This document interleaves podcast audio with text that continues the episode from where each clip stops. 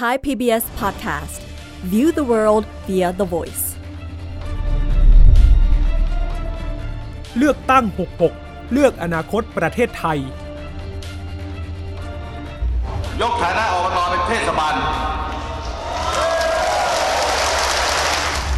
เป็นอสมพักภูมิใจไทย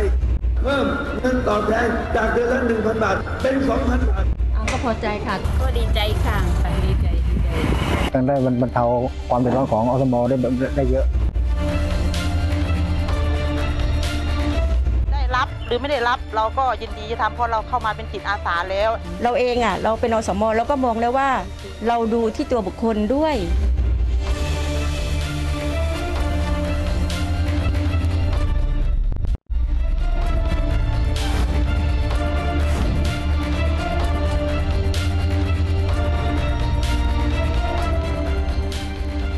ว่าจะเคาะเพิ่มค่าตอบแทน อสม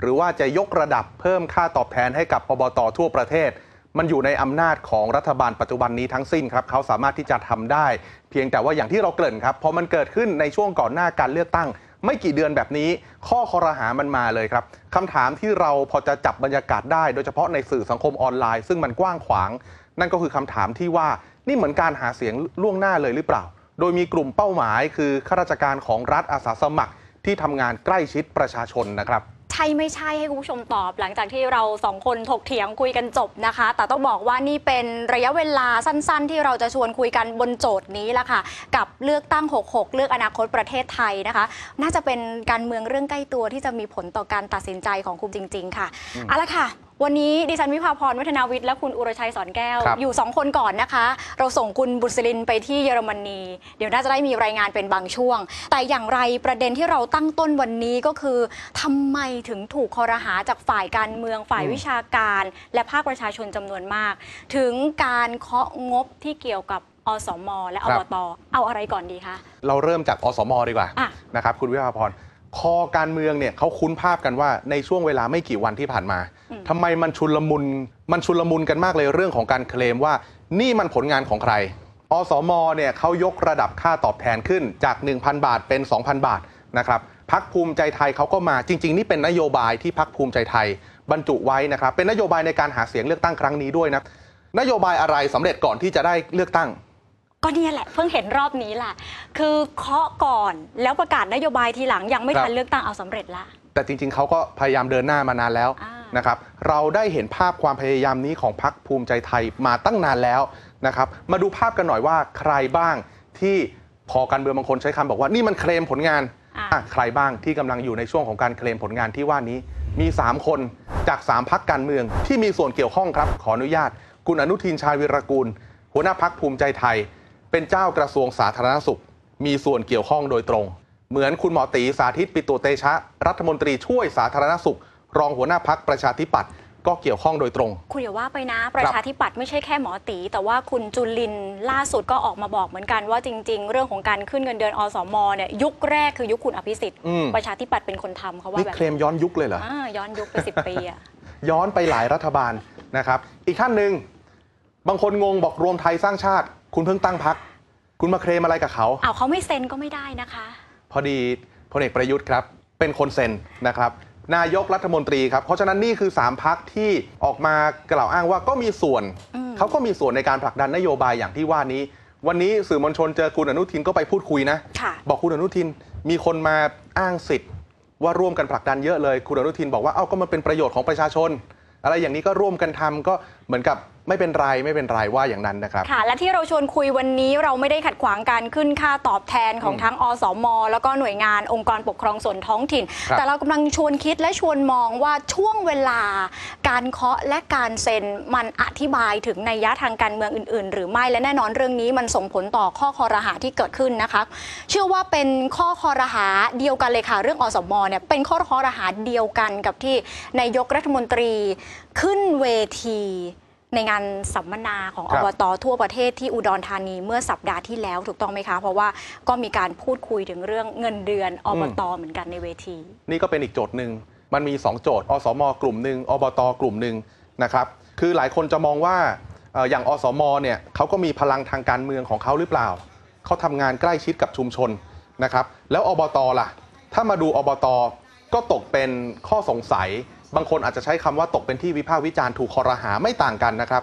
พลเอกประยุทธ์ไปจังหวัดอุดรธานีประกาศไว้อย่างที่ได้ยินในช่วงตอนต้น ยกระดับมีเสียงเฮอะไรกันเฮลั่นไปหมดเฮลั่นงานนะครับคือประกาศเลยอัปเกรดอบตสิ่งที่นายกประยุทธ์บอกว่าจะทำมี 2 เรื่องครับ เพิ่มค่าตอบแทนอืมให้กับสมาชิกอบตก่อน แล้วก็ยกสถานะอบตเป็นเทศบาลทั่วประเทศ คราวนี้ล่ะ เฮกันทั้งงาน ค่ะ ภาพรวมตอนนี้ประเทศไทยเรามีอบตประมาณ 5,300 แห่งค่ะ สมาชิกอบตทั่วประเทศอีกประมาณ 4 0 0 0 0 0คนนะคะ ครับ แต่ละอบตก็ได้งบประมาณไม่เท่ากัน ขึ้นอยู่กับขนาดของพื้นที่และประชากรที่ต้องรับผิดชอบดูแล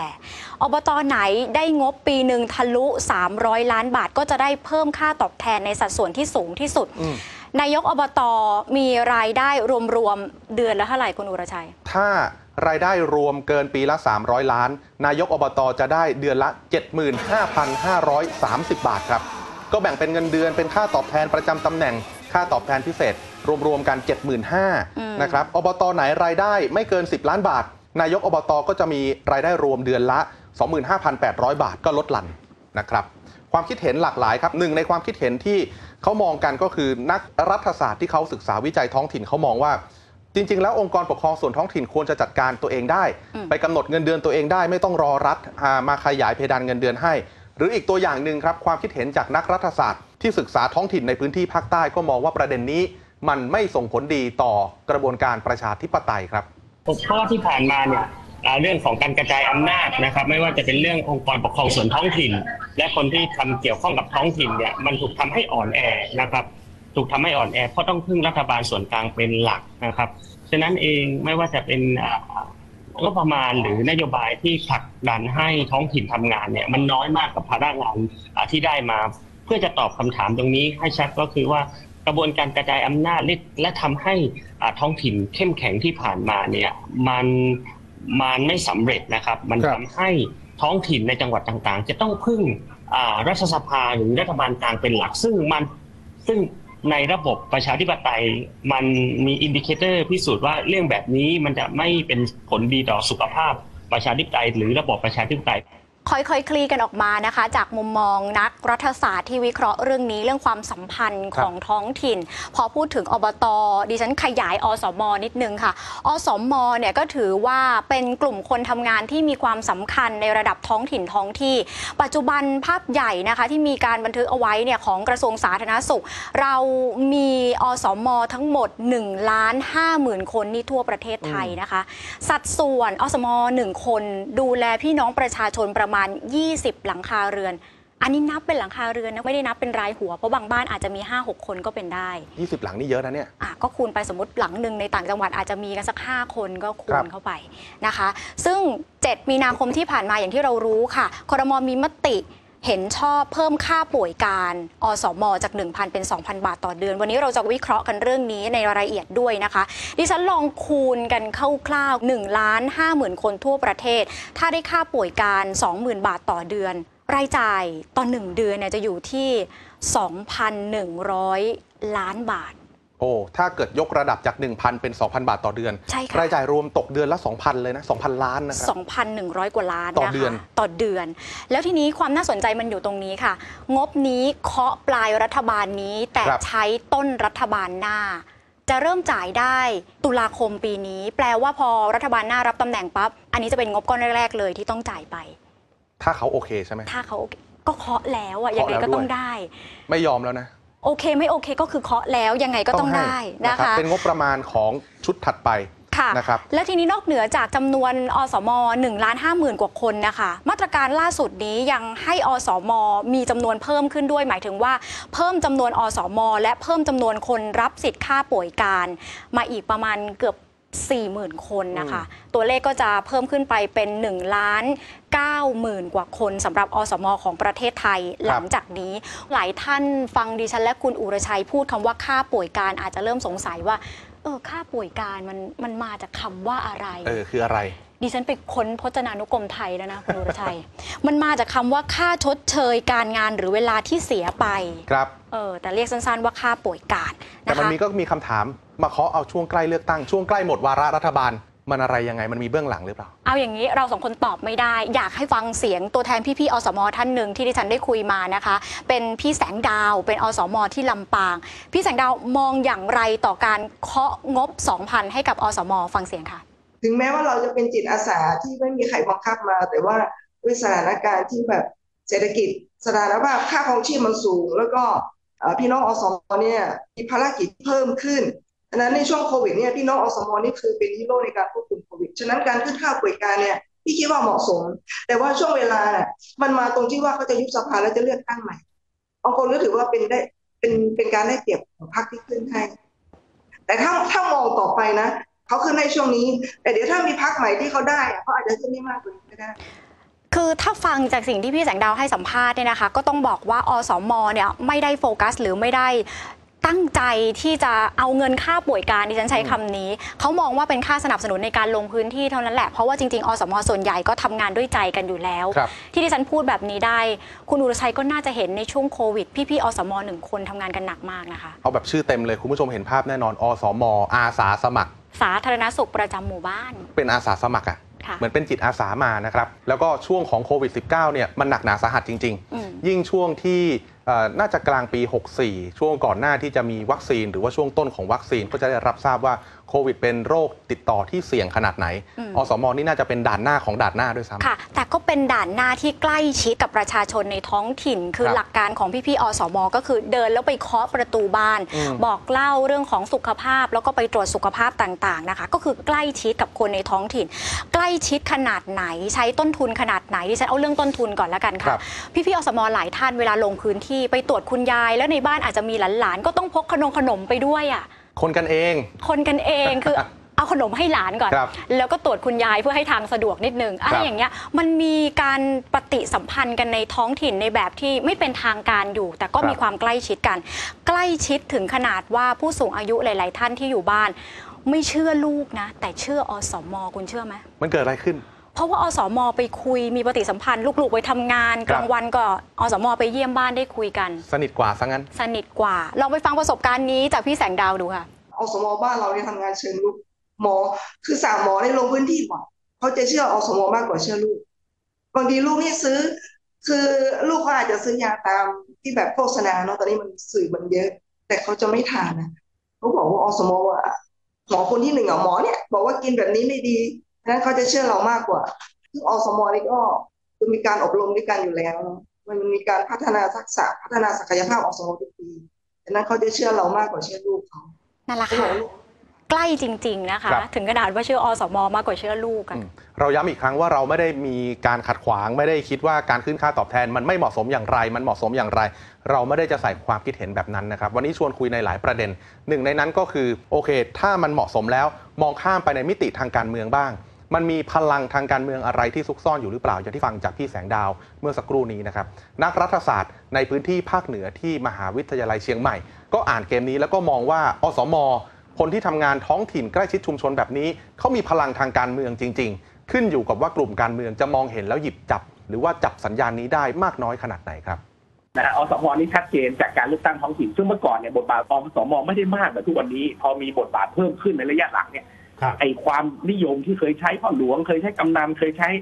กลุ่มอาชีพอื่นเนี่ยในการไปไปเหมือนกับว่าเป็นปากเป็นเสียงเป็นคนที่สื่อสารเชื่อมเนาะกับชาวบ้านเนี่ยมันก็เปลี่ยนครับนะครับแล้วเทรนด์ที่เห็นชัดก็คือว่าสมเนี่ยมามากในการเลือกตั้งตั้งแต่ไล่มาตั้งแต่การเลือกตั้งเทศบาลมาจนถึงเลือกตั้งอบตเมื่อปี 64 นะครับอสมกลายเป็นกลุ่มที่เวลาเราได้คุยสนทนากับนักการเมืองท้องถิ่นเขาบอกว่าเป็นคนที่ในหลายพื้นที่เป็นคนชี้เป็นชี้ตาย หลายพื้นที่เป็นคนที่เป็นกลุ่มก้อนที่จะกำหนดเอ่อ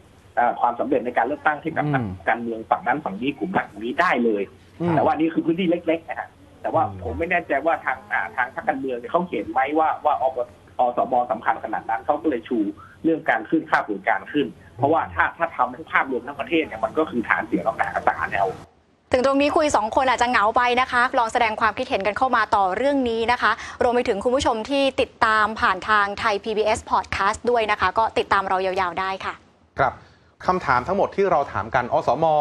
ขึ้นค่าตอบแทนแบบนี้มีผลทางการเมืองไหม มีผลในการชักจูงชุมชนหรือไม่อย่างไร เรื่องนี้นักรัฐศาสตร์ที่ทำงานศึกษาท้องถิ่นก็ตอบไม่ได้ครับ นักข่าวก็ตอบให้ไม่ได้ แต่นักข่าวเนี่ยหาคำตอบให้ได้ครับค่ะไปฟังคำตอบครับ การที่ขึ้นเงินแล้วได้ผลผลกับอสมไหมเนี่ย พี่คิดว่ามันก็มีส่วนนะคะ แต่ไม่ใช่ทั้งหมด เพราะว่าเราเองอะเราเป็นอสมเราก็มองแล้วว่า เราดูที่ตัวบุคคลด้วย ถูกไหมคะ ไม่ใช่ว่าพอคุณมาบอกแค่ว่าจะให้จะให้แต่ว่าคุณไม่ได้ลงมาคุกคีกับเรา เราสัมผัสคุณไม่ถึงหรือว่าอะไรเนี่ยเราก็ไม่ไม่ไม่ไม่แฮปปี้ในการที่จะที่จะใช้การเมืองมาเป็นตัวตัวคัดกรองถูกไหมคะ จริงๆ ช่วงนี้เนี่ยนอกจากเพิ่มเงินอสมอบต บางคนฝ่ายการเมืองคุณวิรัตรัตนเศษฐ์ยังบอกว่าก็ไหนๆก็ขึ้นแล้ว ขึ้นกำนันผู้ใหญ่บ้านด้วยสิ อ่าอยู่ใกล้กับประชาชนมากกว่าอบตนะกำนันผู้ใหญ่บ้านเนี่ยใกล้ชิดค่ะแล้วต้องบอกว่ากำนันผู้ใหญ่บ้านเนี่ยดิฉันลองดูคำนวณตัวเลข 77 จังหวัดของไทยครับเรามีกำนัน 7,000 กว่าคน ผู้ใหญ่บ้าน 70,000 กว่าคนนะคะ อืม จริงๆก็มีเงินเดือนกันอยู่แล้ว ครับ กำนันเงินเดือนสักหมื่นหนึ่งค่ะ แต่ว่าถ้าเป็นผู้ใหญ่บ้านเงินเดือนต่อเดือนน่าจะสัก 8,000 บาท ทีนี้ประเด็นนี้ค่ะ ประเด็นเรื่องของการที่เข้าไปมีปฏิสัมพันธ์ แล้วก็ทำให้บุคคลที่เป็นผู้นำท้องถิ่นได้ขึ้นมามีบทบาทในช่วงนี้เนี่ยมันก็มีการวิเคราะห์กันหลายมุมมุมหนึ่งนะคะ รองศาสตราจารย์โอลานถิ่นบางเตียว ท่านเป็นนักรัฐศาสตร์ จากมหาวิทยาลัยบูรพาค่ะ หนึ่งในนักวิชาการที่ศึกษาวิจัยเรื่องการเมืองท้องถิ่นครับวิเคราะห์กับเราไว้ 2 ประเด็น ประเด็นแรกคือการแข่งขันขึ้นค่าตอบแทนแบบเนี้ยสุดท้ายจะส่งผลกระทบต่อภาระงบประมาณ รวมถึงภาระการเงินการคลังของท้องถิ่น 2 ก็คือมันจะไปกระทบภาพใหญ่เรื่องการปฏิรูประบบราชการส่วนกลางและส่วนภูมิภาค โดยชวนให้เน้นเรื่องของการกระจายอำนาจและให้อำนาจกับท้องถิ่นมากกว่าค่ะยินดีชื่นชมทุกพักนะที่มีให้ความสำคัญกับนโยบายกระจายอำนาจ ไปสู่ท้องถิ่นคือทุกพักเห็นตรงกันว่านี่คือนะครับเป็นทางออกที่สำคัญของประเทศ ในการที่จะเปลี่ยนแปลงโครงสร้างการบริหาร แต่นโยบายนี้อยากให้ทุกพักพิจารณาถึงความยั่งยืนนะครับ ความมั่นคงความยั่งยืนและการปรับเปลี่ยนความสัมพันธ์ทางอำนาจจริง ๆ ระหว่างรัฐบาลกลางกับท้องถิ่น